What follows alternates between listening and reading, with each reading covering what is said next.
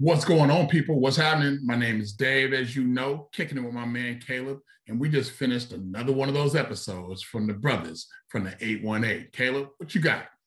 We keep giving it to them, Dave.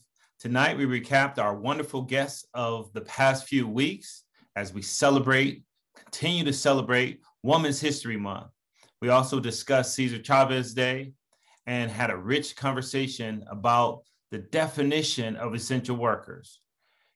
We also talked about the injustice and the hate crimes against the Asian community and the need to denounce hate whenever you see it.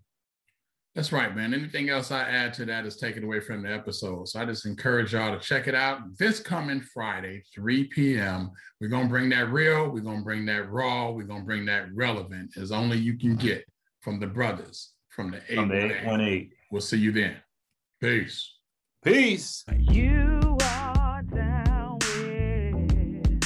the brothers from the 818.